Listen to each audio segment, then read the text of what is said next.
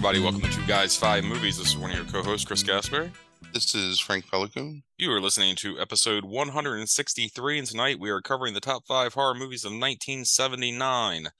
This is another milestone for us to some degree because after this episode, we will now have Frank's list for of horror movies for every year from 1970 through 1999. Um, so we'll have three decades of episodes up uh, after this, and uh, as kind of a bonus uh, at the end of this episode, uh, after we cover these five movies.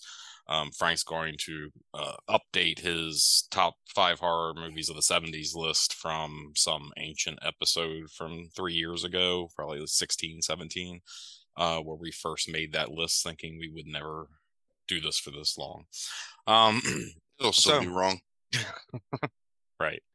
I mean, sure, it's never a changing thing. You could do it 10 years from now and it'll probably be different. But, um, so how are you feeling about 1979, Frank? It was good. Um, it was a little more low key, I think, than previous years have been. Um, especially in terms of like what I guess you would consider standard horror. But um, you know, I really I enjoyed watching all five of these movies. Uh, quite a bit. So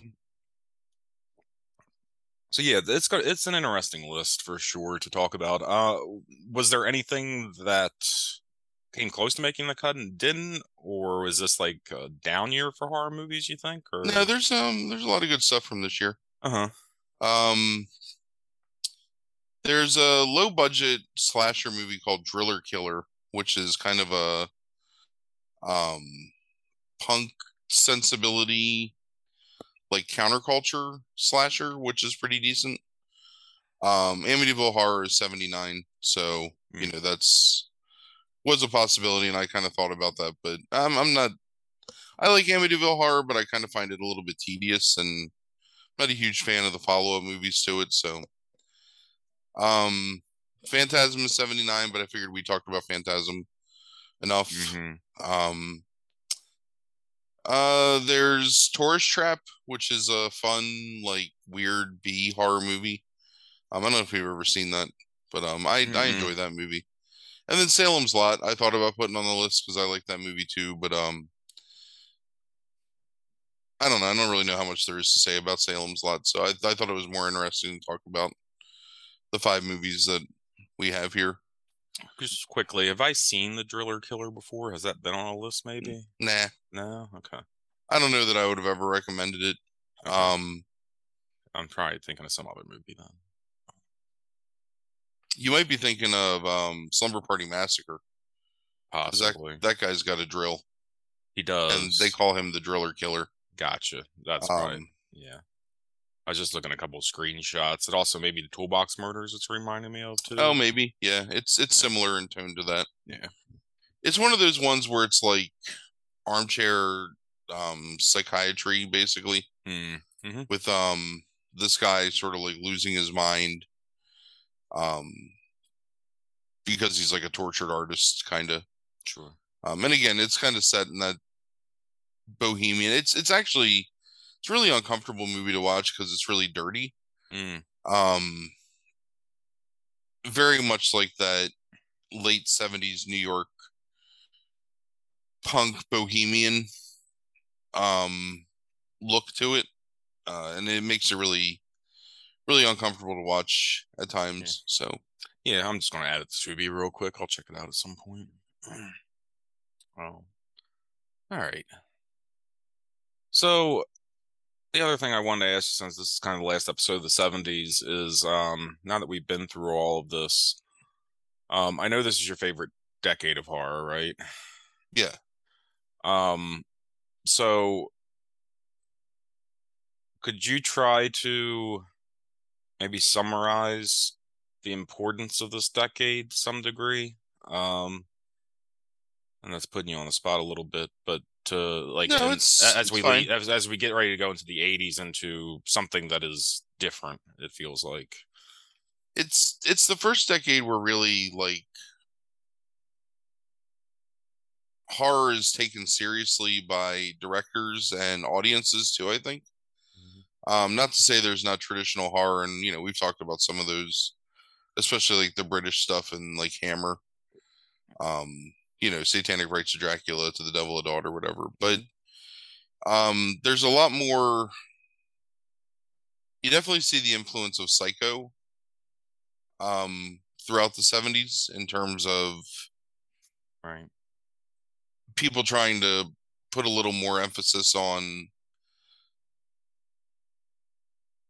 the human element of horror, I guess. Um, right. where it's more about like less about like the marquee monster, more about the the man next door that's you know crazy or whatever. Um, we actually there's some of that on on this list as well. Mm-hmm. Um, and do you think? Uh, I mean, is Psycho, to your understanding, influenced the Giallo as well? I mean, Psycho influenced everything, really. Yeah, okay. Right. Um, I mean, Psycho is an influence on Bava and Argento mm-hmm. and Fulci and um, you know Bob Clark and there's pl- plenty of people that I think if you I we don't talk about Psycho much and we don't talk about Hitchcock much honestly in general mm-hmm. um because I'm not the most knowledgeable about Hitchcock but I don't think it can be understated like how influential that movie is specifically and to a lesser extent, um, what is it, The Lodger, right? From right the twenties, twenty nine maybe or something like that. Uh, that also is like really influential, but much more so Psycho in the sense that twenty seven. Um, you know, here's there's an element of uncertainty to it because they kind of you know, they pull the rug out. Hitchcock pulls the rug out from under you in Psycho by sort of changing who your main character is midway through by like murdering the person that was the main focus of the movie. Um, and then adding an element of like the the genesis of psycho um like criminal profiling and um you know just there was the movement of like the self-help movement started in the 70s too mm-hmm. so there's that um sort of i guess like the progression of like the hippie um eastern philosophy um and then directors finding like more of a uh, a dark edge to um to those philosophies and then working that in a horror um and then also just the idea that you know, they were starting to identify like I mean, you know, you had Ed Gein, you have um uh I guess what's his name? Gacy is later in the 70s. Mm-hmm. Um, but these people that, you know, were doing these horrific things and they were starting to like enter the public consciousness and I think that that's a big part of an influence on the way the directors viewed like the movies they were making. Um, but it's definitely taken more seriously. You know, you don't have nearly as many. And do you think that's like boomers growing up with like horror movies from the 40s and 50s and seeing them in the theaters and then wanting to make their own things to scare people to some degree? Yeah, I mean, I think also I think it's a large influence of the the more art house movement of um, film in the 60s. So like Fellini and Antonioni and um, Truffaut and Bergman and Kurosawa, and you had these people who were now going to film school um, and getting degrees in film, and they were influenced by, you know, these masters basically of of movies, but um, that influence starts to just permeate like other genres other than you know drama or whatever you want to call mm-hmm. it so um a lot of these directors are people who are you know really talented people i mean like you look at some of the people that make horror in the 1970s and you have um you know polanski and you have uh nicolas roeg and kubrick and um you know people right. that are generally considered to be like in that second and third of the century like the masters of the um, of the format of you know whatever the of film and they're pulled into the idea of making horror too. Yeah. Um, and i think maybe that's also a reaction to the plastic um nature of like disco and kind of the prevailing like social norms of the time that are so you know this idea of like what led into the 80s like the conspicuous consumption and mm-hmm. sort of an anti-reaction to maybe um like the flower power like peace and love of the 60s and it, yeah i was thinking about this the other day so it's interesting you asked this not to like belabor this too much but um you look at people like i was i was thinking actually about abbie hoffman of all people the other day hmm. and how here's this guy that was like almost like the king of like the psychedelic like the motley fool whatever um you know tune in turn on whatever yeah. drop out whatever movement. Yeah. And all these people are taking like this idea of peace and love and they're commodifying it. And they're making it into uh, something that's commercial and you know it's not free love anymore. It's like the idea of free love for a price and mm-hmm. so i mm-hmm. think that there's a lot of disillusionment from people that were you know young and kind of coming of age during that time and now seeing all these older people um you know maybe like older siblings or even just like not their parents but the the pre like the preceding generation like turning into these crass capitalists that are listening to this manufactured music and discos and dressing in these crazy polyester costumes and there's a lot of i think negative reaction there too in the sense of um you know a lot of horror is about like being an outcast in society or mm-hmm. society turning you against um and we're going to talk about a movie here this movie we talked about before, but you know, it's basically I don't know, like a like an almost anti um pop pop psychiatry movie in a lot of ways. Right. Like mm-hmm. taking something like the idea of like the self-help book or the you know, like what we would think of as like Dr. Oz or Dr. Phil or whoever, like all these people who promote these fix yourself quick like schemes like diets or um self affirmation um whatever and then like taking that to like theological extreme of like how dangerous could that be so. Yeah and then you have stuff that another movie we're going to talk about this semester too where it's like i think you see the beginning semester. Of, sorry sorry man, i got work on the brain.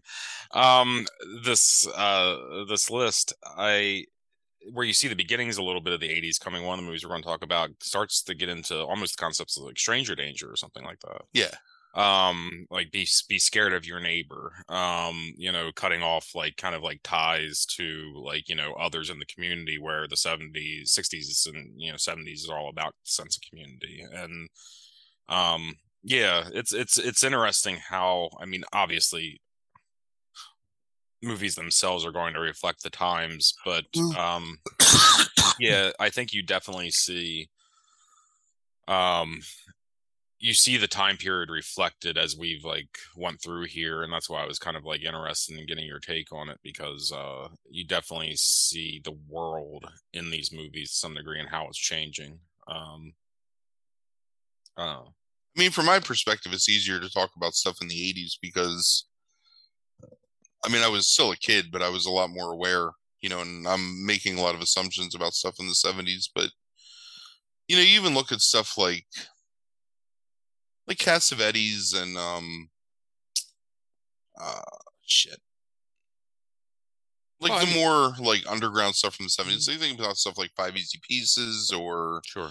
The King of Marvin Gardens or um The Last Detail. I mean, there's a lot of movies that, you know, one Flew Over the Cuckoo's Nest, like movies that are just about like people unable to cope with like being in this new like this new society. Sure. I mean, I keep I, I always go back like often when I'm thinking about like these 70s movies to Let's Scare Jessica to Death. Yeah. which is, you know, that which we talked about at length in whatever year that was, uh 75 maybe or something 74. And like this this idea of like them trying to continue living in this kind of communal lifestyle um but basically it's like you know the town is full of vampires that are coming to like you know basically like either kill them or like you know turn them in some way and i mean what what a better analogy for you know how like the the ones that were rebellious in that generation Sure. um Another know, good example of that is something like Stepford Wives. You know, like here's Mhm. this successful family where the guy is burned out from, you know, living in the city and working in the city and basically forces his family to come and live in this idyllic community and right like what what does it hide? Like what's under the surface? So right and I think a lot of people felt that way too because you know, you had moved out of the 50s where everything was like small close knit communities and there was the urban sprawl like the expansion of the suburb and um you didn't really have like close knit communities anymore and you're right like the beginning of stranger danger in the sense of you know who's watching your children you know who's like people starting to talk more openly about you know uncomfortable topics like sexual molestation and child kidnapping and rape and then again like the growing awareness of the fact that there are people that are you know like predators of human beings like that are out there like that are killing people just to kill people. And you know i think that creates like a in the same way that we had the um we had the cold war really you know and like we had a lot of fear about nuclear nuclear winter and nuclear escalation and there was a lot of stuff that played off that you know. Here you have to your point like who's my neighbor? Like what is this company i'm working for? Like what is this job that i'm doing? What is you know what's in the food that i'm eating or you know hmm who's actually like my preacher at my church and like all that stuff becomes much more um, much more prevalent i think both in like you know like urban urban myth and legend and whatever and then just popular culture like taking advantage of that so Yeah. Yeah. I mean, in a sense, you know, the sense of ownership increases, people become more closed off. Um, they start like, you know, questioning everything of like what they can trust. And I mean, like, we can probably see some kind of uh, roots even in that concept of what slowly is becoming like that ends up growing into what we have today, honestly. Yeah.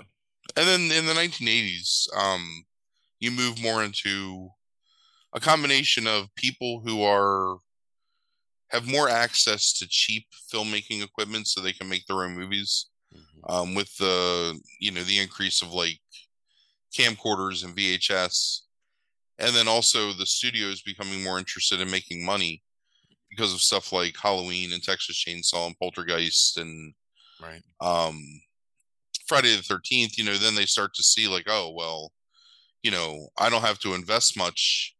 I can hire some young director fresh out of film school and spend a little bit of money and you know make a you know three four hundred percent return on my investment so Sure, and even and because of the popularity of video stores, even if it doesn't get a theatrical release and you can't cut that deal, you can still sell, you know, a copy of it Right. for a hundred dollars to every video store across the country, and you're still making some money. I mean, yeah so and that that hasn't happened yet i mean that's right, right, really like two years after this um maybe even like three or four years after this is really when it starts to build up but like the VHS boom, I guess. Yeah.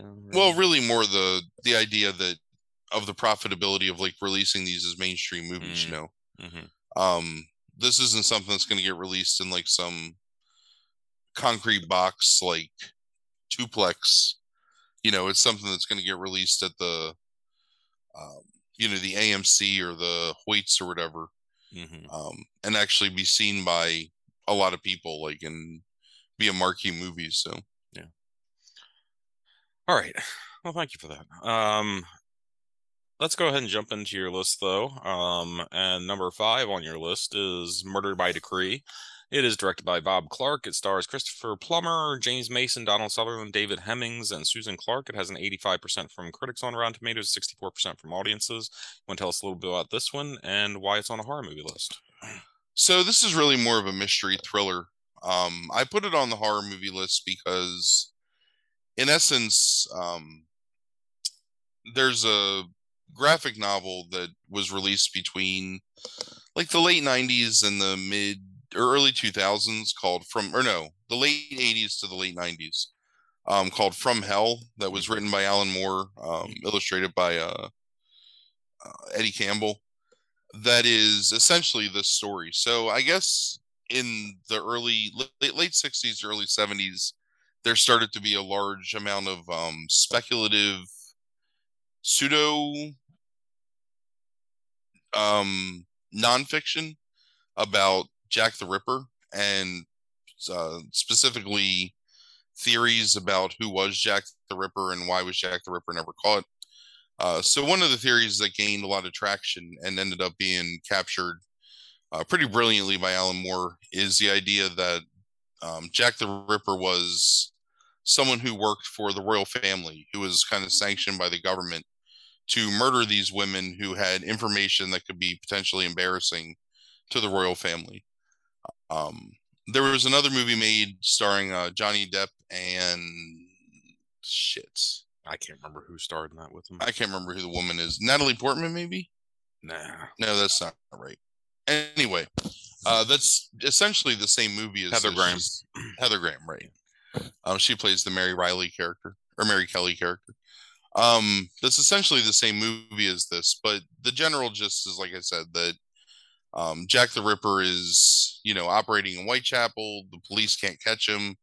Um, the locals feel like he's basically operating with impunity because he's murdering women of the night and nobody cares about them. And so, whereas in the From Hell story, it's a um, detective from uh, Scotland Yard that's brought in to investigate. In this case, it's Sherlock Holmes that's brought in to investigate. Mm-hmm. Um, Sherlock Holmes is played by Christopher Plummer. Um, James Mason plays uh, Watson. And then there's a bunch of other character actors from the 70s, like really strong British character actors. Um, David Hemmings plays uh, one of the Scotland Yard detectives. Um, John Gielgud plays the prime minister. Uh, Donald Sutherland plays a psychic, John Lees. Um, Genevieve Bujold is one of the missing prostitutes from Whitechapel. Um, so that's the basic story, you know, is that Holmes is investigating uh, the Whitechapel murders and finds out that there's starts to make connections between um, these women that are missing and or these women that have been murdered and this woman that's missing and eventually makes the connection between her and the royal family um and is basically told like kind of like you know you need to leave this be um because we have to protect the family but the reason i wanted to talk about this number one is because i thought it was nice to bookend these lists with bob clark movies hmm. um i think that clark is a pretty underrated uh director um you know, I mean, I think most people would think when they think of Bob Clark, if they think about Bob Clark, um, they're thinking about, you know, Christmas Story, um, maybe Porky's or something. But to me, I think that he's one of the more underrated horror directors, um, especially from like these early days of what we would consider to be modern horror, like moving away from the Universal movies and Hammer um, uh, templates into like more thoughtful, um, thought provoking. Um, and I think that this is a really good bookend to something like Black Christmas, where Black Christmas is very raw and very innovative in a lot of ways, and it's it's a really realistic portrayal of people. And this is a complete opposite. This is very much a uh, historical recreation um, with the speculative fiction aspect of you know putting Holmes into this environment of being the one like researching the Jack the Ripper murders. Um, I also I really love in this movie the interactions between uh, Plummer and Mason as Holmes and Watson. Mm-hmm. Um, I think there's a real genuine co- camaraderie between the two of them, and I think it kind of makes the entire movie because by and large this movie is slow and it drags at points. Um, and I think that's just because it's filmed in a very British style. Like it's very much procedural. Um, but there's small things about this movie, like one of my favorite scenes, and this is not horror at all. One of my favorite scenes is um, Holmes is talking to Watson, and Watson's trying to eat his dinner, and Watson is struggling with eating his peas because the peas keep rolling off of his fork. Mhm. And Holmes takes Watson's fork and squishes a pea and hands it to him and is like, you know, basically like idiot, like this is how you eat a pea. And Watson's response is, I don't want to squish the pea. That's not how I like to eat my peas. I like to feel the pea pop, like the surprising pop in my mouth. That's part of the pleasure of eating the pea. And it's like it's a nothing exchange, but it's like Uh-huh. it stuck with me for I don't know. I saw this movie maybe in like 93 or 94 for the first time. Mhm. Um, and it stuck with me then, like it really stuck out to me, and it stuck with me the entire time. Um, and the other smaller performances are really great too. Um, I'm always, I will always love Donald Sutherland. I wish he was in it a little more, but um, he's kind of playing his spaced out, um, weirdo persona that he does. Um, But it's Playing- interesting, given the time period that it's in, like the twist, like the the way it comes off to me, I thought was really interesting. Yeah, so it's probably very historically accurate in the sense because there was a lot of belief in spiritualism and mysticism at this time. Sure. Um, you know, this is like the the heyday of seances and um physical mediums and whatever. And so Lee's being a um a mental medium, like somebody that, you know, whatever touches an object and then can visualize it. Um he play plays it really well. Mhm. Um again, I I really like Plummer as Holmes. Um I think he does a good job of showing Holmes for being the both the genius and the massive egoist that Mhm. Holmes is. Yep. Um, and it's definitely not like a precious portrayal of Holmes, like as a British hero. Like he's a very human man. Dude is always like falling over. Like you just like look at him and he's like, uh, like fainting with the vapors. Mhm. Whereas like Watson's getting stabbed with, you know, flaming fucking skewers and um he somehow managed to soldier on. And I really like the um there's some actually some pretty horrific scenes in this movie. Like there's um fuck, I can't remember her name. It's like Emma Cook, I guess, or whatever, like is the woman who had the baby and then um was basically committed to a mental asylum to sort of silence her. Um and she had given the baby to Mary Riley. And Holmes actually gets Mary Riley killed by doing his investigation uh, because they hadn't been able to find her until he found her for them, kind of. But when they're in this mental institution, they're surrounded by these women who are, um, you know, insane, and it's really, um, it's it's dismal and it's dark and it's it's really uncomfortable and kind of scary Mhm. and really well done. Um, so even though I think that overall the movie can kind of drag at times, I think that Clark definitely has moments where he elevates it to a more horrific, like the scene where um, Holmes comes in and they're uh, killing um, Mary Kelly, and it's uh, the physician and the the killer with his um, cane sword or whatever, and just the blood, like it's Right. it's not like a lot of blood Mhm. it's just blood like small blood splatters on these men's faces and the look of like fear in the one guy's eyes and like lust and Mhm. um anger in the other guy's eyes and then it, it turns into this like chase that's really tense um but just it's it's a well done movie. It's a really interesting story. I would recommend more than anything to read from hell. Um you can buy it in collected trade for you know like 20 or 30 dollars. Uh, it's really well illustrated and really really well written. Um and one of and in my opinion probably moore's like greatest achievement next to watchmen. Um the movie from hell is not as not as good. Um it's very slick um slickly produced but it's it's still decent and worth watching. Um but this movie it's it's enjoyable. Um it's probably 15 minutes too long i guess although i don't know what i would cut out but it definitely you know goes on a little too long. Um it looks kind of goofy because they use miniature sets to to show london. Um I guess because whatever it was way too expensive to film on those um like a soundstage probably and recreate uh late 1800s, you know, Whitechapel and Spitalfields or whatever. But Right. um, so that looks goofy sometimes, but still, like you know, worth watching in my opinion, an enjoyable movie with really good performances. Yeah, I think I think Plummer is probably my second favorite Holmes I've seen on screen after uh, Cumberbatch. Um, and I only mean the quality of Sherlock the show because I think that like dives at some point like in the second season but um Cumberbatch as as Holmes is like kind of how I imagine him and hitting all the right notes of like his brilliance and is just being a complete and utter asshole. Um but uh Plummer does a really good job here in his own kind of classical way of doing something similar I think at times. Um Yeah, I, I I forgot that I had seen this because you actually told me to watch this when I was in college.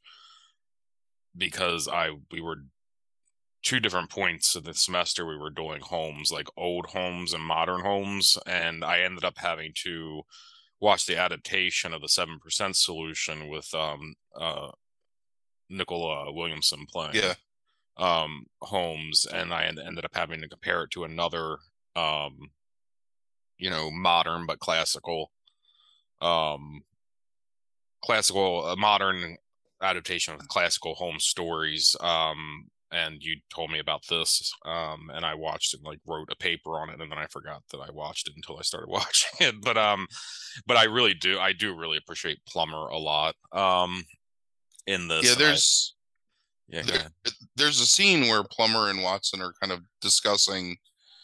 I think it's before he's really committed to investigating these murders, and they're talking and they're having this really good dialogue. And at the end of it, um, Watson is like perplexed because Holmes has used his hypodermic needles to clean his pipes Mhm. and just like even when he's like having these like intellectual conversations he's still just an oblivious asshole and it's just um right it's Yeah. a really there, there there's so many things there that like kind of take the legs out underneath Holmes as like any like he's this brilliant mind but this terrible person in a lot of ways even though he has this really like overriding sense of justice and I think that's actually probably the like the most poignant part of the movie is when you realize that like Holmes realizes himself that it was him doggedly trying to get to the truth that he caused, you know,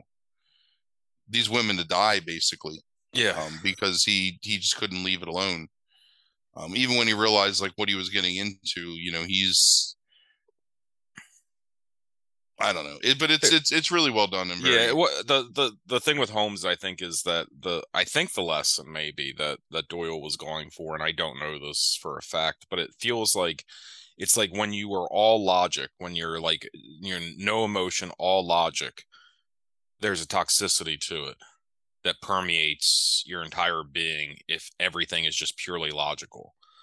And um I think I, I I get a sense of that's where that character probably developed is that if, if this person could solve all these mysteries like you know if they know have all this knowledge and can follow it through through the logical like threads of every single investigation like what does that person actually look like in real life? And he's kind of a dick.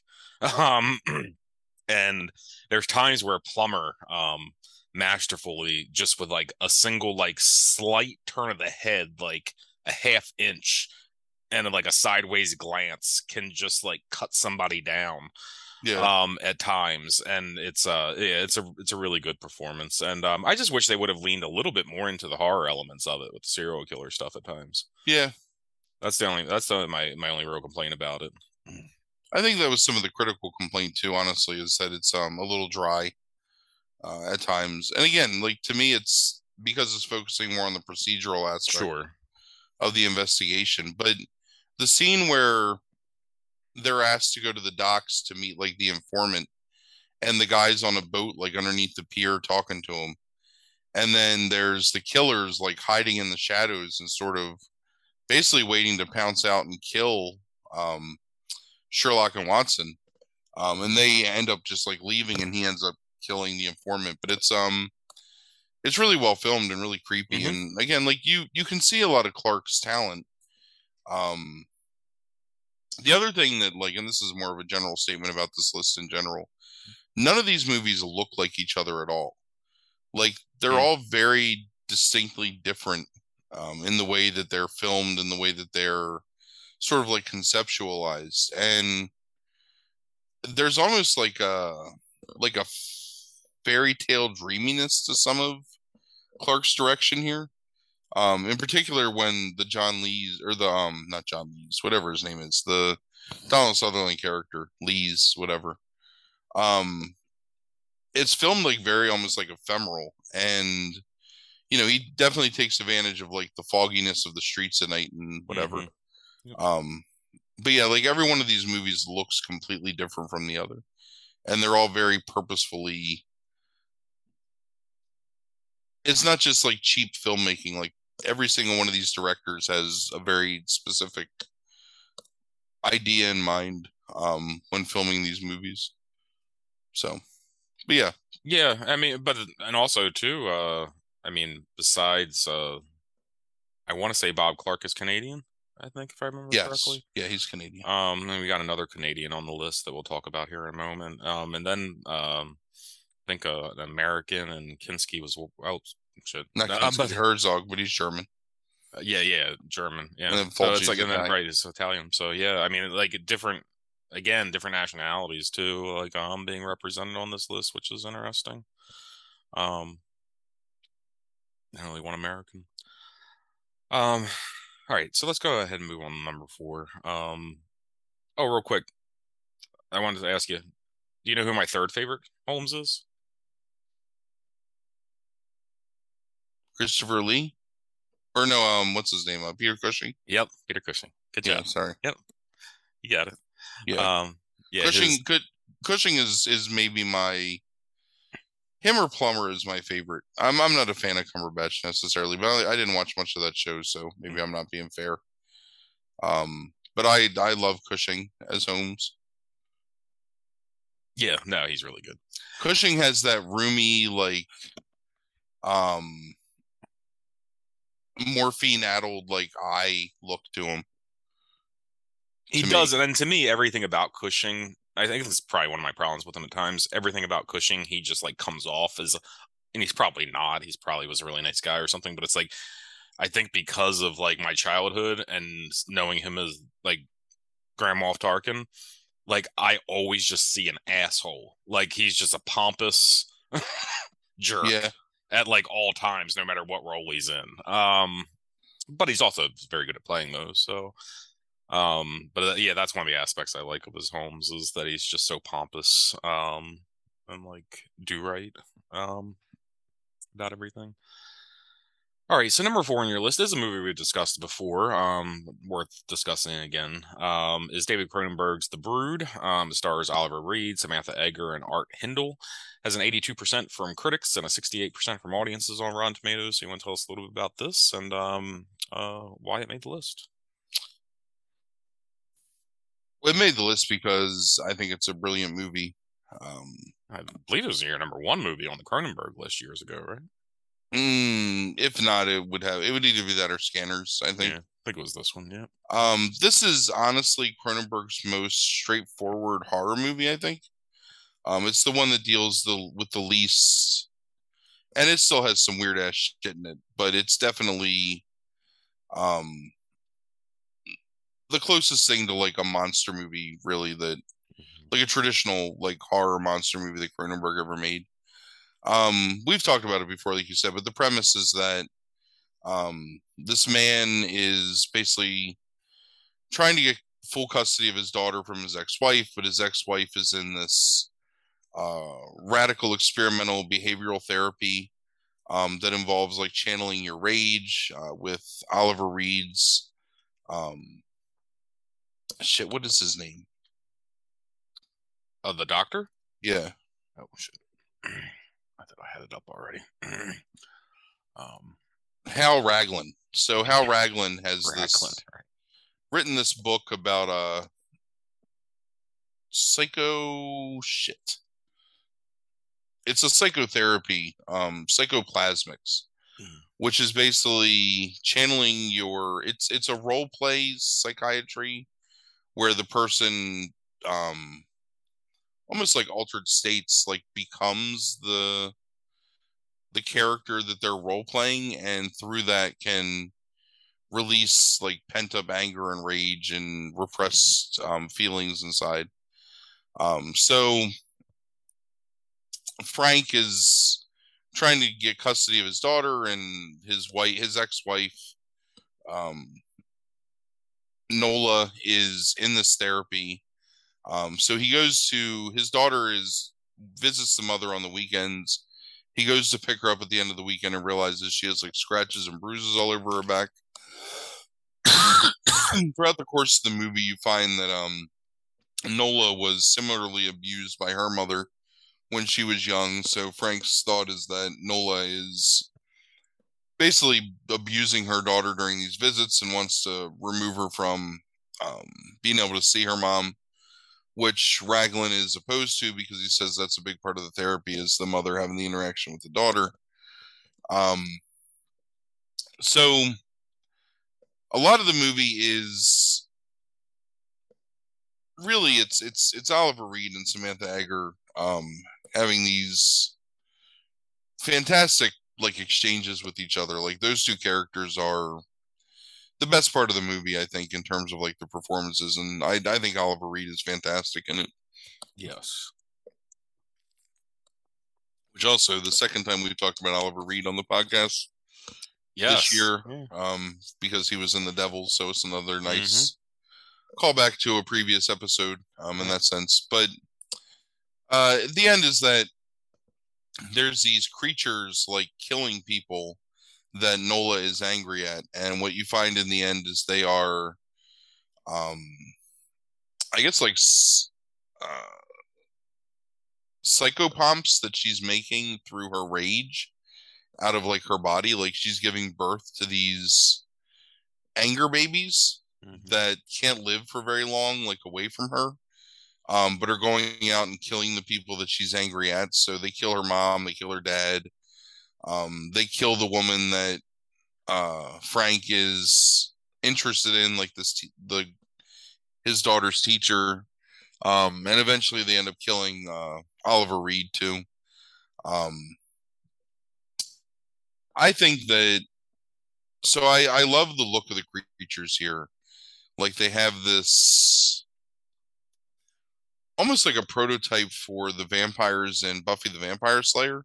Yeah. Um, in the Uh-huh. sense that they're like children, but they have these like wrinkled up wizened faces. Um, they have these cleft palates, so they almost have kind of a like a duck with that with its beak ripped off kind of look to it, which is Mhm. really disturbing with these sharp little teeth and these beady little eyes. Um, and Cronenberg does a fantastic job of filming them. Um, is really like because it's it's kind of a goofy idea, but he makes them really menacing by having them kind of like jump out from hiding places and like above, you know, to pounce on people and um, really brutally murder. Uh, because they are like because they're a physical manifestation of a rage, they murder people in like these really brutal personal like physical ways like the mother is beat to death with a meat tenderizer mallet and the father is beat to death with like two snow globes Mhm. um the teacher gets beat to death with a hammer i guess like a toy hammer or whatever from a block set. Um beautiful looking movie like cronenberg. It's it, it feels very much set in the 70s with the color palette and especially the costuming. Like it's very much um what I consider like the I don't know the bourgeois chic of like the 70s with the high collared um coats with the um what do you call it like straps around them and Mhm. um the little girl wears this like garish like orange uh, Right. jumper because it's the winter um but yeah I mean like again we we've talked about this movie before and um, I just think it's really well filmed. Um, I love the monsters in it, and I'm a huge sucker for Oliver Reed. Like I think Oliver Reed is probably next to like Sutherland and um, David Warner, like really one of my favorite character actors from this time period. Um, and there's a, it's funny because like I guess ostensibly he's the villain of the movie, but it's not purposeful. Like he's not a bad man. He thinks he's doing the right thing, and he thinks he's helping this woman. But it's almost like the Holmes, um, almost like the Holmes portrayal by Plummer, where it's like so concerned about like the greater good that he misses the damage that you know his tactics are having on the people that he's trying to help. Um, I think Eggers is really great in this um, as the histrionic. Like, yes, she is. The only the only problem is that, and th- this is a problem with any time that and we'll talk about this actually with the next movie too, but or no, the second movie. A- anytime that psychiatry is portrayed, it's always very kind of damaging because, and I I know that this this movie was catharsis for Cronenberg because he was kind of it's making it to very obvious, yeah. Um, to deal with his own divorce, but at the same time, it's making her like this woman that has like obvious mental problems, like making her the bad guy. Yes. And that her mental problems are like murdering people. It's just a little uncomfortable, I think, in like how we view like mental health now. Which and I don't even know that we're still like completely I, I don't think we still do a good job and I say we in like the very general sense of portraying mental health issues in in media. Yeah. Um, but definitely it's not as like grotesque as as this is. Well, it's it's it's a it's victim blaming to some degree and ignoring and, and it, it, it here I've come around to this movie. I, I texted you this the other day, like where I've come around to it a little bit more. Like I appreciate it, especially like the ending of it. Um, I found that I actually like kind of like Cronen's body horror stuff. Um, and I do kind of like the idea that there is a slow build and like the body horror like is like the horrifying thing of the movie. Right. Um, like and it builds to that. I, I think because like you said it's like a very classical monster movie i think that kind of like wears me down a little bit as i'm watching it because it's just very talky and there's not enough very, similar to murder by decree i guess like well, there's not enough of those horror elements to me at times um, I agree with you. I think it looks good. Um, I think there's, you know, you, you're seeing the obvious talent of Cronenberg in the filmmaking process of it. Um, um, Art Hindle is like dry and bland as hell to me as the like kind of protagonist. But the more I thought about like why like I have like a an issue with this movie, I think is like the idea and longtime listeners have heard me talk about this a little bit before um, but for those that don't know, like, um, there's always a joke about like this is like things being a Larry Gasberry movie, who was my father. Um, and we usually talk about that in reference to sci-fi and um, fantasy movies uh, that he was keen on. But he also watched horror, and this is definitely, even if I don't remember him watching this, this is a Larry Gasberry movie because he loved horror movies hmm. that um featured male protagonists. So he loved The Changeling, for instance, a movie that I also love. But yeah. um, but it's like he loved things with male protagonists that had something devastating happen to them. Um, and in this case, like I could just see like my father going like, yeah, that's right. As I'm watching this. So everything you just described about like, you know, like the the problems with like, you know, how the mental health is portrayed the idea that this basically is like some sort of like um rescue fantasy of like rescuing the child from the crazy mother right. uh, feels really uncomfortable to me um particularly since there's elements of that i think like you know i can put that on my father and see like how that would be like his mental image of like how like my childhood was yeah um and it's just kind of like eh. Um, so that part of it, I think you're right. I think you nailed it, like in your description. And it's like I think that's the thing that always like kind of discomforts me as I It's- watch this at times, even though it's a good movie. it's funny because completely unrelated, but um, our friend uh, Mike Bledsoe texted us tonight asking, um, what's happened to PMS and why does no one talk about PMS anymore? Right. And my response was like, it's kind of uncomfortable in like the modern day to sort of low key call somebody like a cranky bitch just because she's menstruating. Mm-hmm. Um, Mm-hmm. and I think it's it's the same thing here. It's like Yeah.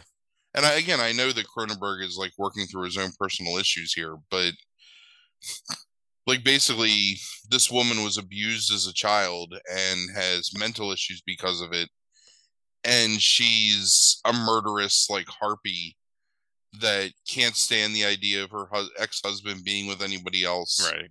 and can't stand the idea of like her child having affection for anyone else or anyone else like being able to take care of her child and so she murders everyone because of it so. Yeah.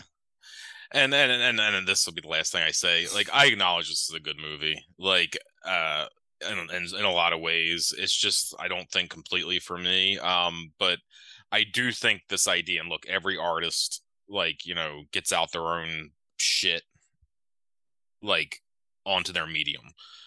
So I don't begrudge Cronenberg in doing that. Um, but what he's getting out and what that is revealing in some ways is kind of icky um just as we talked about when we talked about uh close encounters of the third kind uh, which is a movie i love um but it's just it's the same kind of ickiness i feel when it's so obvious that spielberg is getting his shit out about his divorce and like you know like what he you know the the nagging wife and like you know the um the young like you know um young woman, you know, mother that can save him, like in New Love, and it's just like, ugh, like it's so gross to see it so apparent on the screen coming out um, Yeah.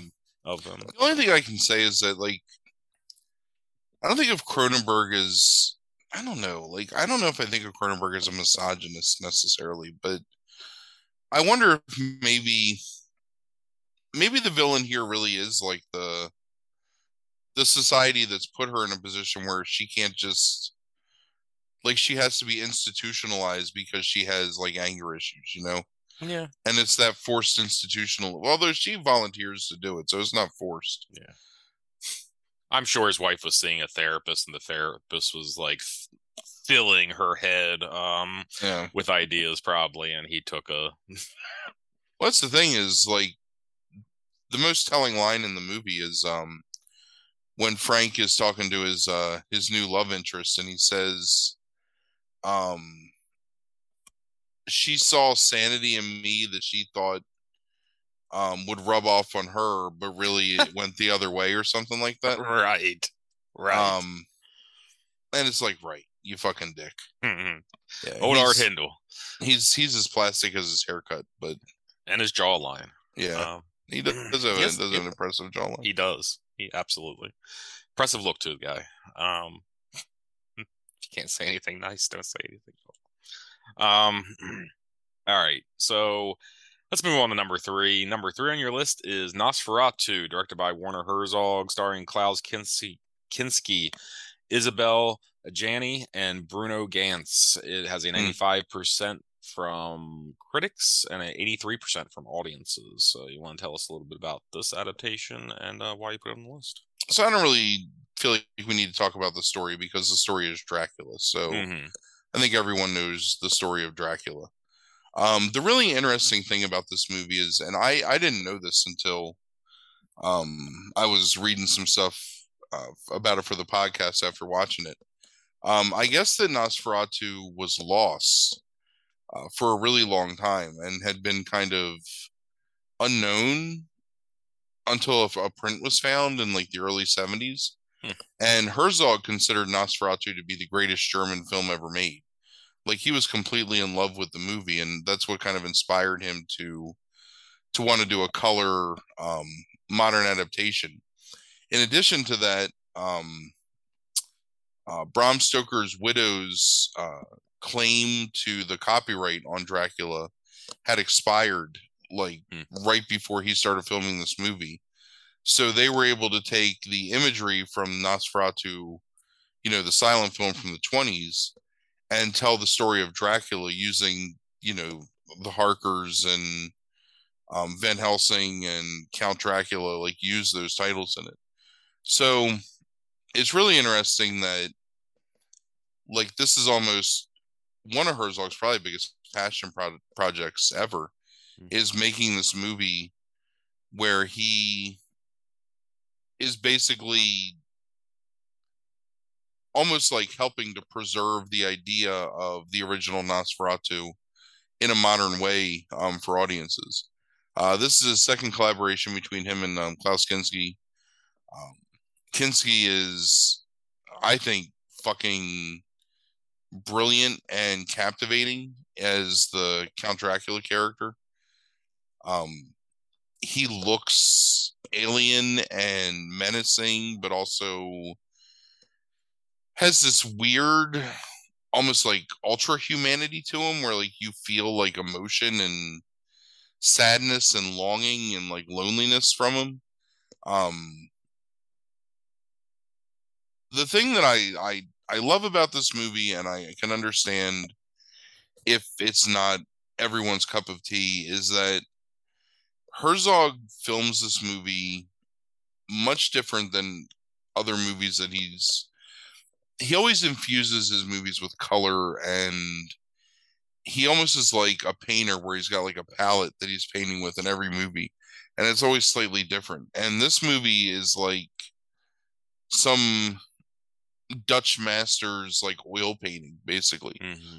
like and it's purposeful and I, I i thought of it when i was watching it this time um in the early outset and then I sort of like paid attention to every single scene. And if you look at every scene, he frames every scene as like a still life at first and then allows for movement to occur, but still is like very slow and methodical in every movement and every scene.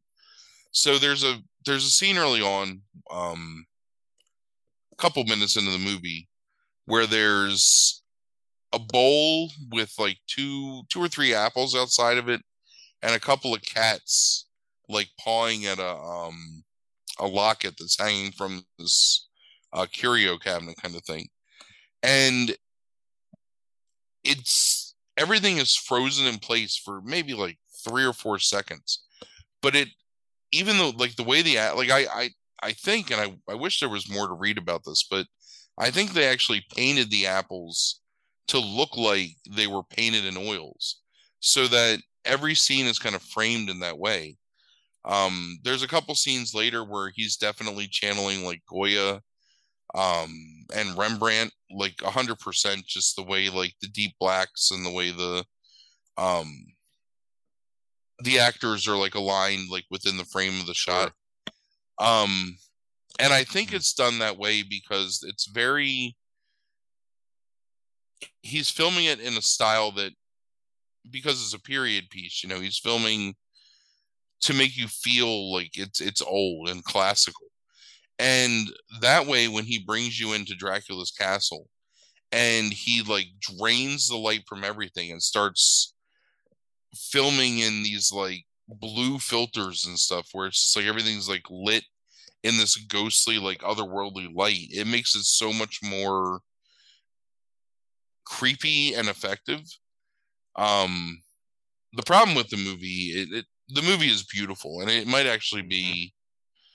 Although I have some arguments to make about the first movie on the list, it's, it's probably like the most masterfully filmed movie on this list. Sure. The problem is that the story of Dracula is actually kind of boring, and we've seen the story of Dracula so many times. Um, yeah, almost like to the T that there's not really a whole lot of interest, I don't think, to, to me, in watching Dracula told over and over again.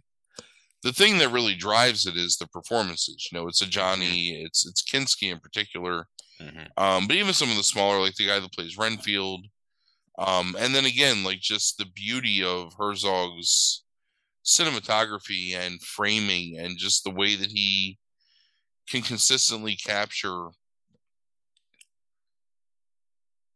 I don't know, like just gorgeous like shots. Almost every single every single frame is like able to be deconstructed and appreciated and I don't know. So again, it's it's not my favorite genre in terms of because I'm not a fan of vampire movies necessarily. Um, but I think definitely because of the visuals, it's it's worth watching. Um, and in particular to see Kinski's performance. I think Lynch might have actually been influenced by this movie too. I'm I'm I'm curious about that because there's a scene when their boat. So, um, fuck, what's his name? Jonathan Harker. Harker, Harker mm-hmm. has brought Dracula back to um, Wismar via boat, and there's a scene where um, Kinski as Dracula is carrying his coffin off of this boat and I swear to God, it's like I I think that's where he got the shot of Laura Dern in Inland Empire mm-hmm. because it's it's purposefully slowed down. It's purposefully done in a way where it's a very menacing angle at you, the viewer. Mm-hmm. Like it's almost like breaking the um breaking the fourth wall mm-hmm. in the mm-hmm. way that it's shot. And I like I I never noticed before, and it's been a while since I've watched um this this version of Nosferatu.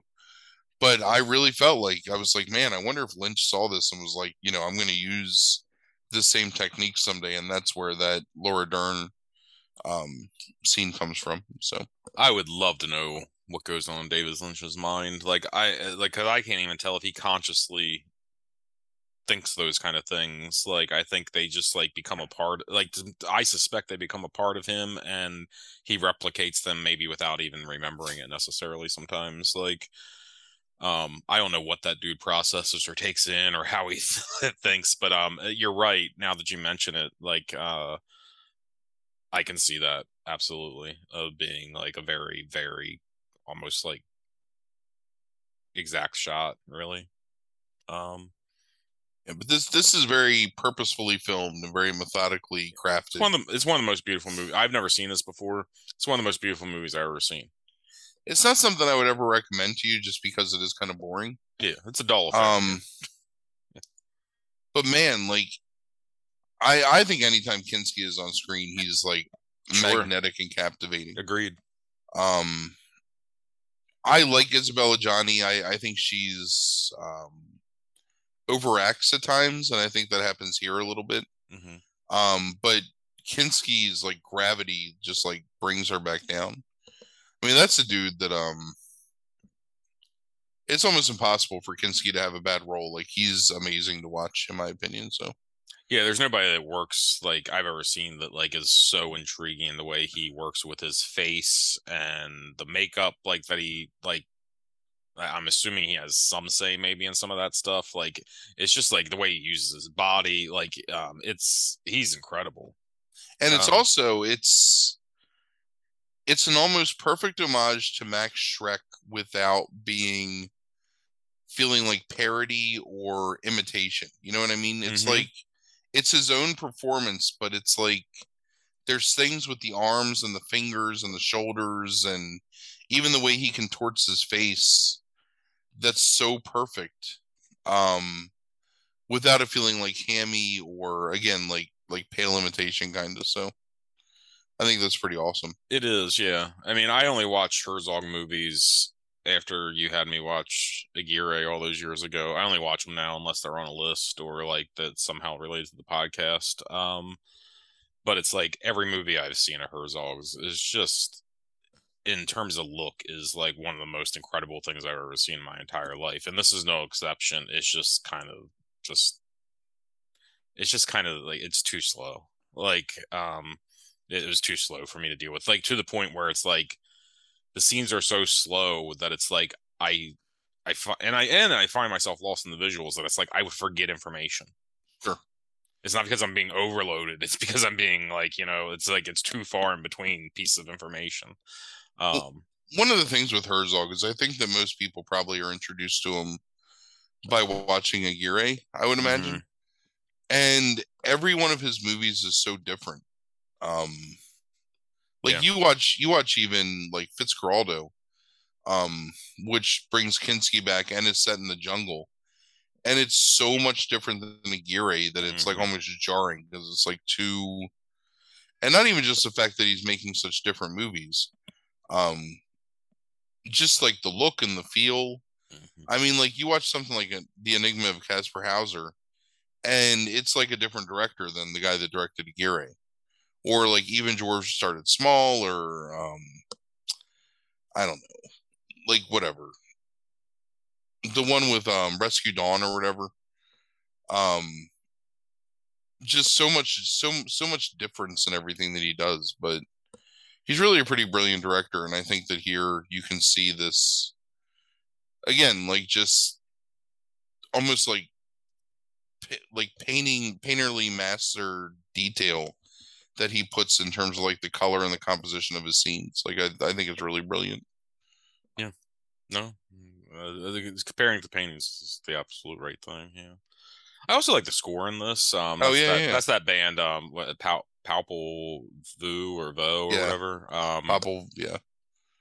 I don't know how to say it. that worked with um him on and Fitzcarraldo, which I um in Aguirre especially like the score and that like that's done. But Speaking of scores, we didn't mention this, but um, the guy that ended up winning Oscars for the Lord of the Rings movies, Mhm. um, and was Cronenberg's um, has been Cronenberg's like basically like house musician, and when it comes to scores, that was his first score for Cronenberg and The Brood.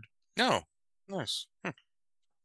It's actually his the only the second movie he ever scored.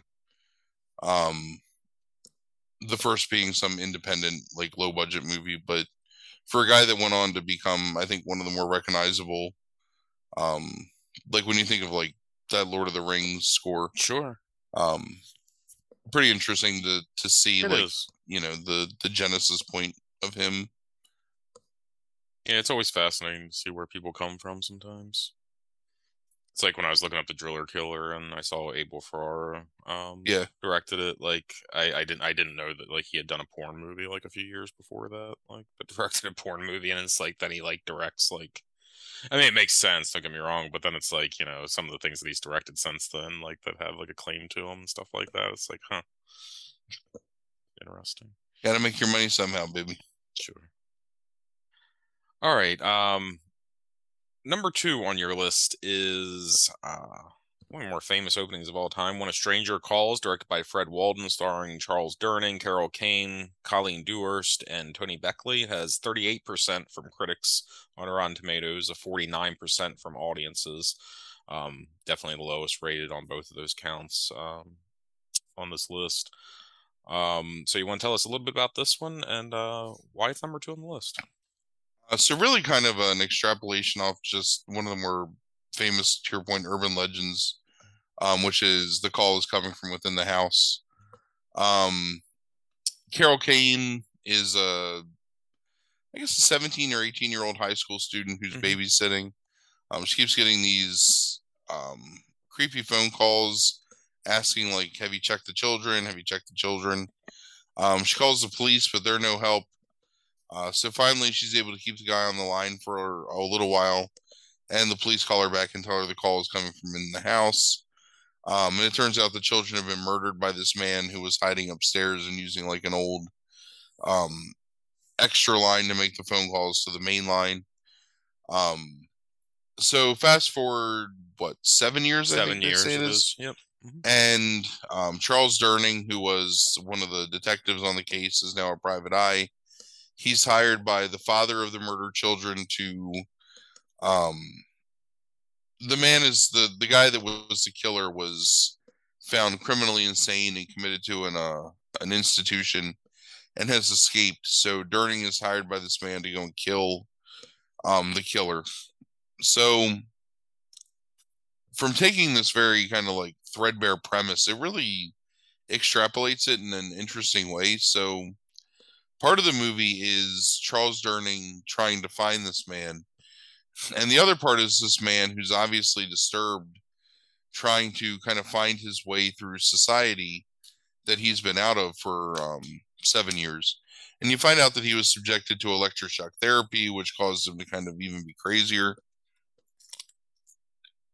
He's stalking this woman this kind of like old, like blousy, like barfly um woman uh who he ends up getting his ass kicked by this man because he's like won't leave her alone and then follows her to her house and there's some creepiness to it but there's also some real like loneliness and sadness to the fact that this guy is just kind of like fucked up and doesn't know how to exist in society um, while Durning is trying to find him. Um, so he doesn't do anything like violent or anything. He's just kind of creepy. Um, so I guess part of the question is like, was he actually like cured or at least you know rendered like less harmful by the electroshock therapy? Um, but then Durning almost kills him because that's his intent. Um, and he goes crazy again and sees the picture of um, uh, what's her name, Carol? Jill, Jill. Yeah, Carol Kane in in the newspaper, and it triggers him um, to want to go and find her and sort of kind of finish the job. Um, and then the movie just really kind of like ramps up and goes fast, and um, Durning ends up coming to their house and kill, at least shooting him dead as he's about to kill her. Um, and that's you know the end of it. It's a really small movie, um, but I think it's really interesting in the fact that it like sets this premise up and then completely changes the setting and kind of the feel of it. Um, and for a very long stretch is really nothing really more of like a psychological thriller slash Dirty Harry. yeah sort of Yeah. I mean, it's like you said, he's not active necessarily, though. It's more of an assumption that he will be active, right um, by Durning's character. But that he's going to go back to his old ways but Yeah. He technically like doesn't do anything wrong Mhm. until he breaks into you know Kane's house at the end and Mhm. knocks her husband out and then tries to kill her but sure, up until that point like he's not hurt anybody or attacked anybody or anything. He's just a creep um and kind of a sad creep at that. Um it's more Durning that's like breaking the law and like stalking him and um assaulting him that's more of like the bad guy which is kind of funny. Mhm. um yeah it's it's it's a really well done psychological thriller. Um it has to your point it has this amazing open um even if you don't watch anything else in this movie you should you owe it to yourself to watch the first 20 minutes of this movie um because it's some of the best uh psychological based tension i think in almost I mean, it ranks up there with like a lot of other horror movies, especially for just being almost like a cold open. Mhm. Um, it's kind of the the the film the filmmaking is very workmanlike, Yes. um, but still effective. Uh, he does a good job of building tension and setting the scene. Um, and the guy that plays uh, what's his name, Duncan, right? Something Duncan. the killer. Yeah. Yeah, Curt Duncan, Um, Tony Beckley. Tony Beckley is just friggin' fantastic in it. Yep. Uh, excellent character portrayal. Um, great balance of fragility and sadness with mania and um, menace, kind of. hmm um even though he never does anything you always feel like he's on the verge of uh you know like committing some sort of assault or like murdering someone Yeah. um and it's just it's it's just really well filmed very very effective um she's good in it especially in the beginning Mhm. Um she does an amazing job with just kind of like a one woman show Mhm. of building tension and um it's filmed in a way that makes you feel like claustrophobic and makes you feel like there's something just out of the corner of your eye you know that's coming to get you so I, it's it's it's just a really well done movie It is. I I have not seen this since I was probably like eleven or twelve. Um, and I um this was kind of like a revelation for me, like watching it again of like how much I actually really enjoy this movie. And I thought a lot of people complain about like it lacking suspense and like how they think the change in genre like after the cold open like as you referenced is like boring um and i don't know i see it differently i obviously the opening is classic but i think that raises that's that builds the tension up in you to raise the stakes and whether you agree with it or not i think it gives the justification for it's trying to give the justification, I should say, for Durning going after this guy. Um, it's supposed to show that this guy is a real threat. Now it has that added complication of is he cured or is he not? But um, I think that like adds to it in some way is that you got this kind of like maybe like you know half psycho cop like you know after this guy like who knows, and it's a cat and mouse game and there's sympathy shown for the killer potentially like you know maybe this guy is just fucking crazy and like doesn't deserve to be like fucking murdered um and i think he have... actually probably just needs to go back to yeah. the institution yes be, like, right. cared for right um so it's like you you have this kind of like mixture of emotions about like all of it and but this guy is like potentially a very real threat and I think the cat and mouse game comes off when when that starts comes off really well. Like I mean, I think um I think the stuff with Dewhurst is really good. Yeah. Um I I like all of that with both the Beckley and um Durning. Like their interact both of their interactions with her, I think it's like really like tense and creepy, like with the with the Curt Duncan character and then the detective. I think there's a lot of you know he him using her and her allowing herself to be used i mean i think it's a really interesting dynamic and this is a woman who just kind of things happen to it feels like i think that's a really interesting character um and i think the chase scene is really good in it yeah, honestly you, you said workmanlike and i agree i think it's a very workmanlike chase but i think it's really effective um so yeah and i think it bookends nicely with the jill character so i mean i think it's just a tight little like you said little movie um, that I think is really underrated in terms of just being a solid thriller with horror elements to it. Like, um, I was really impressed watching it after all these years. Yeah, me too. I really enjoyed watching it again. Hmm. Oh, the only other thing I noticed was he uses those stationary shots of rooms before the attack happens, much yes. like Carpenter does after the attack in Halloween. I noticed, um, and I don't know what it is, but I love shots like that. I think it reminds me of Lynch to some degree, yeah. how Lynch shoots like kind of empty rooms and stuff like that. But um, but uh, I thought that was a really effective device to lead to the tension, um, as opposed to coming down from the tension. So, all right, you ready to move on to number one? Let's do it. All right. So number one on your list is Zombie 2, directed by Lu- Lucio Fulci. It stars Tisa Farrow, Ian McCulloch, and Richard Johnson. Has a 41% from critics on Rotten Tomatoes and a 69% from audiences. So you want to tell us a little bit about this and why it's number one on your list? One of my favorite horror movies, I think. Um, definitely of the 70s, maybe of all time. Uh, Zombie is so in Italy, Night of the Living Dead was released as Zombie. And because of the difference in copyright laws and whatever, and the fact that, you know, like foreign countries, they can pretty much do whatever they want, this was conceived as a pseudo sequel to Night of the Living Dead. Um, so it's called Zombie 2.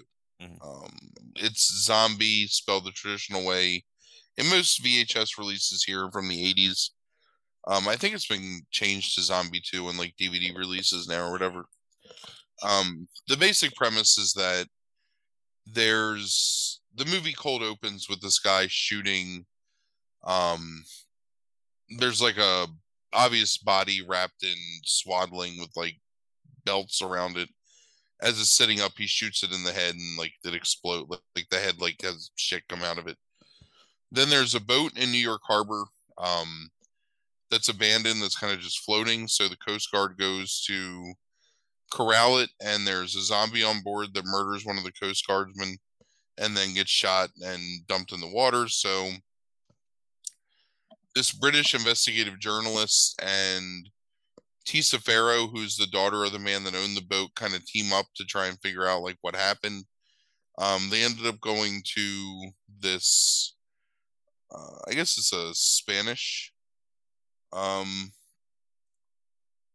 it's it's somewhere in like a Spanish speaking area of the world.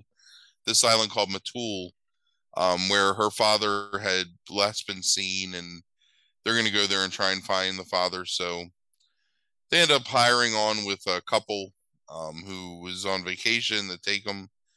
Um, there's a really great scene here where when the woman is um, diving, she kind of awakens this zombie that is getting a fight with a shark, um, which is something that uh, pretty pretty iconic scene that I think mm-hmm. you need to see to mm-hmm. truly understand like what I'm saying. Um, they go to the island. It turns out that the dead are coming back to life on the island, and there's this doctor that's trying to sort of figure out a cure for that, like to stop that from happening. Um, but he doesn't. The dead all rise. They kill almost everybody. And then as everyone's going back to New York, you hear on the radio that um, the dead have like started ri- like rising all over the world, and basically everyone's being overrun. Um, a lot of tropes that have become standard in zombie films, and very many of them come directly from this movie. Um, it's beautifully shot. It's mm-hmm. interesting because it's most zombie movies take place in like an urban, either an urban setting or a completely rural American setting. And here you have this tropical island setting, which is cool to see. Um, like a different different take on uh, zombies in general. Mm-hmm. Um, there's a scene I want to talk about in this movie, and I I remembered it, but I didn't remember it being as powerful or like as effective as it was. And it's it's a really small scene, but it's they're talking about the dead rising um and they show this they show this scene. It's like a it's it's over narration. And it's of a single zombie walking down the middle of a street. There's nobody else around. It's just this zombie like shuffle walking down the center of the street um while they on there's this crab like scuttling across the shot like in front of the zombie as the zombie just kind of meanders down the mm-hmm. street and it's it's such it, it's not long in the sense that it's maybe like 20 seconds long maybe mm-hmm. like 25 seconds but it's all so perfectly timed and well filmed and it looks so beautiful mm-hmm. almost like you feel how people could kind of become somewhat complacent around the walking dead because it almost doesn't feel like a threat um, but then you realize that this is like this, you know, flesh eating like monstrosity mm-hmm. is coming coming towards you, and it's like the animals just like continuing their own lives. Like it's um yeah. There's something about it that's really cool, I think. Um and there's a lot of really well filmed stuff here. Um, I think this is Fulci's most beautiful movie in terms of him being able to film in the tropical setting. Mm-hmm. That that underwater sequence is one of oddly enough a damn zombie fighting a shark is one of the most beautiful things I've ever seen. It's film. amazing. It looks really good. Mm-hmm. And there's and the score behind it, like it's just a beautiful scene. It's hard to explain, but there's like a weird purposefulness in the way that Fulci's zombies move mm-hmm. that it's just a little bit different than what anybody else does, and it's really kind of cool and unique. Um, and the practical effects in this movie are amazing, especially the makeup. Like all the zombies are unique looking and they look. It's not just like plaster of Paris slapped on some actor's face to give him like some weird bulge. Like there's very much um an artistry to everything and i i mm-hmm. would compare it to on par, if not maybe a little better than um, Savini's uh, makeup for the Living Dead um, mm-hmm. movies.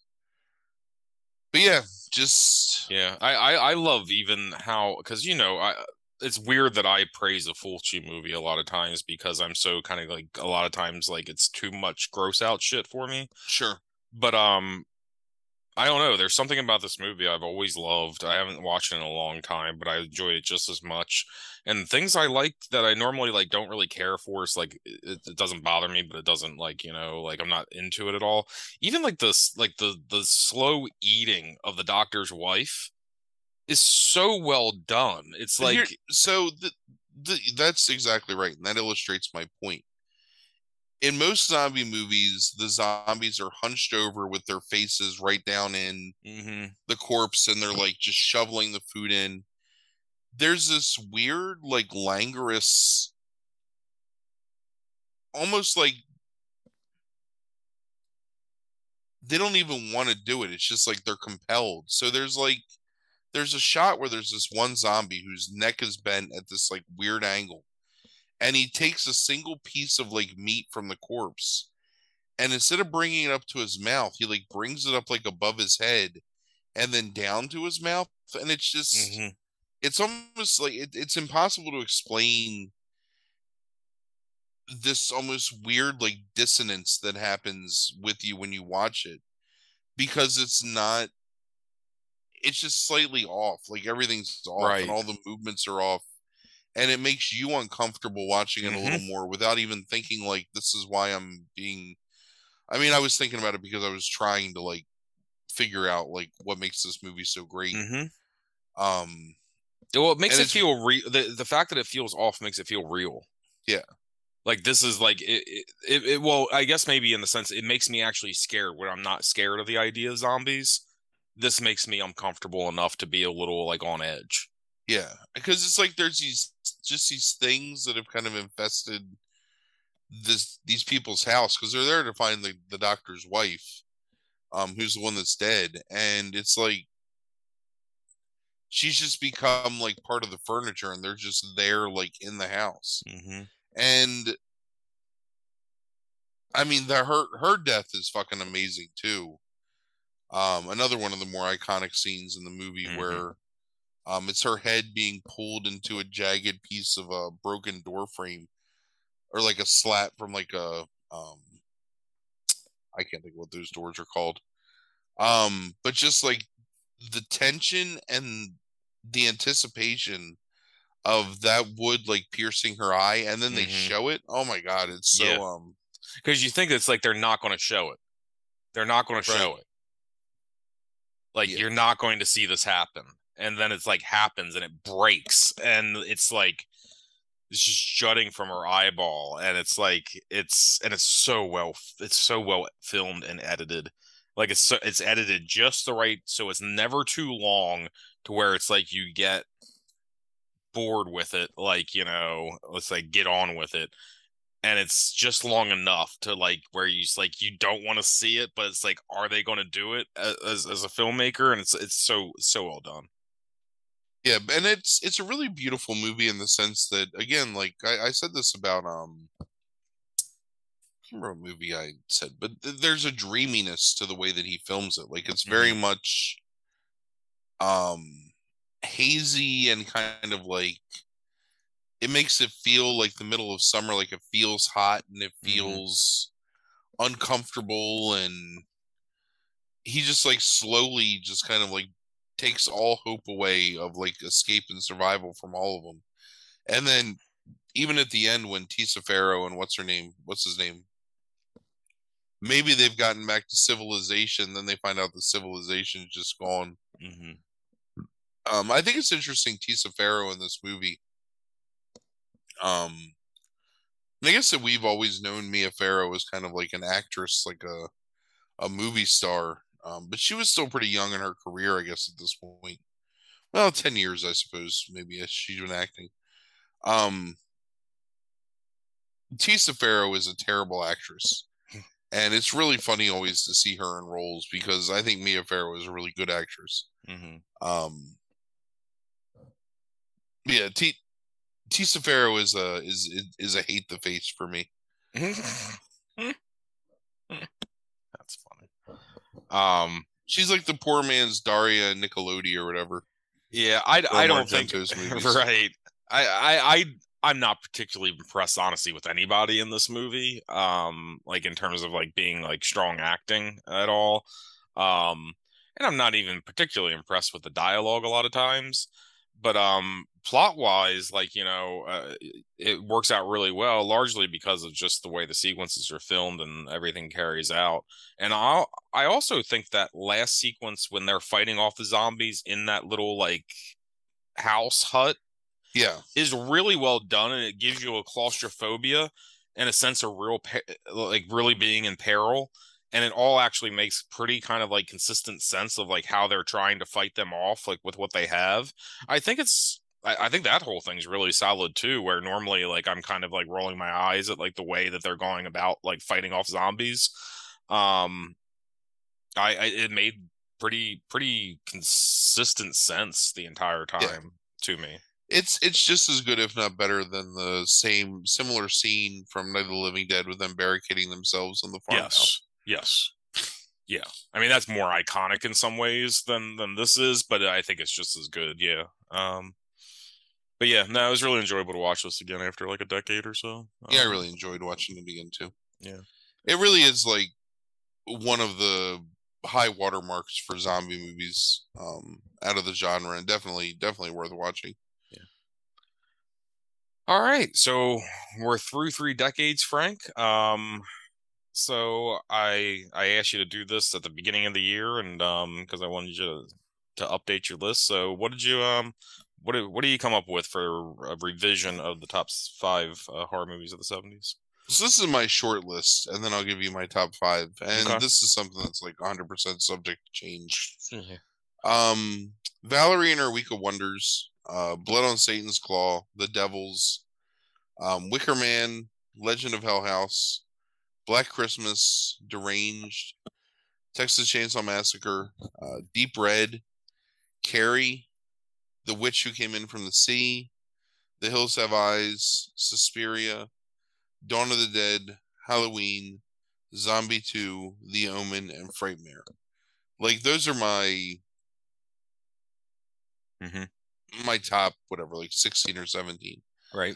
Um, I think the five best, and this is not in any particular order, um, both in terms of their artistic value and their importance in terms of their influence. I think are um, Wicker Man, Texas Chainsaw, uh, Dawn of the Dead, uh, Halloween, and Zombie Two. I think are the top five. Hmm. Um, I think they're all can like worth repeat viewings. I think they're all really entertaining and I think there's a lot of influence that came out of those movies um, that both informed what came in the 1980s and continues to kind of inspire uh, today. Nice. Yeah. Cool. Oh, yeah. Yeah, and I just want and there's a lot of movies out of the out of these 10 years that you introduced me to um that I really liked and I will go back to um at times and um those include well, I had watched it like a, six months before the podcast that we did it on. Um, watched it again, but Let's Scare Jessica to Death is something that I really liked a lot. Um, and we'll go back to. Um, and this is just new movies, not old movies that I'd seen. Um, oh, where was it at? Oh shit. Uh, House with the Laughing Windows. Pretty yeah, much that whole 60, 76 list, like little girl lives down the lane um and uh uh witch who came in from the sea um all movies that i like absolutely like loved um in hindsight um and um oddly enough the incredible melting man um is something that, like as silly as it is i yeah, really enjoyed it it's a, a really fun movie yeah it is yes um but just out of the movies that I hadn't seen, like those are definitely ones that stood out to me, and I really enjoyed like a lot um, cool. from these past ten years. So. Yeah, I always like these uh, decades lists, and yeah, I think it's even something we could go back sometime in the future and revisit because there's typically at least five other movies that I would consider putting on the list. Sure. Um, yeah. I'm actually looking forward to us going back and revisiting the 80s because I've watched since we've done that list. I've watched several dozen movies from the 80s that hmm. I had never seen before, or maybe had forgotten about that I right. would maybe go back and consider. Um. Yeah. Definitely. Um. I definitely think it's worth doing at some point. Um. but yeah, uh, so we're three decades into five decades of Frank's top uh, horror movies of all time. So, um, all right. So, any final thoughts, Frank? No, I don't really. Just again, really enjoyed um, watching the movies on this list, and all right. Well, thank you all for listening. Next week, you can join us. Uh, we'll be doing our kind of new tradition in November of having like a, a guest co-host with us, and we'll be covering um, our uh, friend Ryan Wellmaker's top five B movies of all time.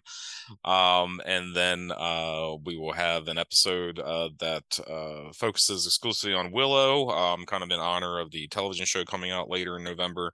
And then we will start um, in November and continue through Our uh, end of the year list where we will be covering the uh, top five movies of uh, 72, 82, 92, and 2002. So that's what you have to look forward to for the rest of the year. Thanks for listening. Happy Halloween and have a good week. Deuces.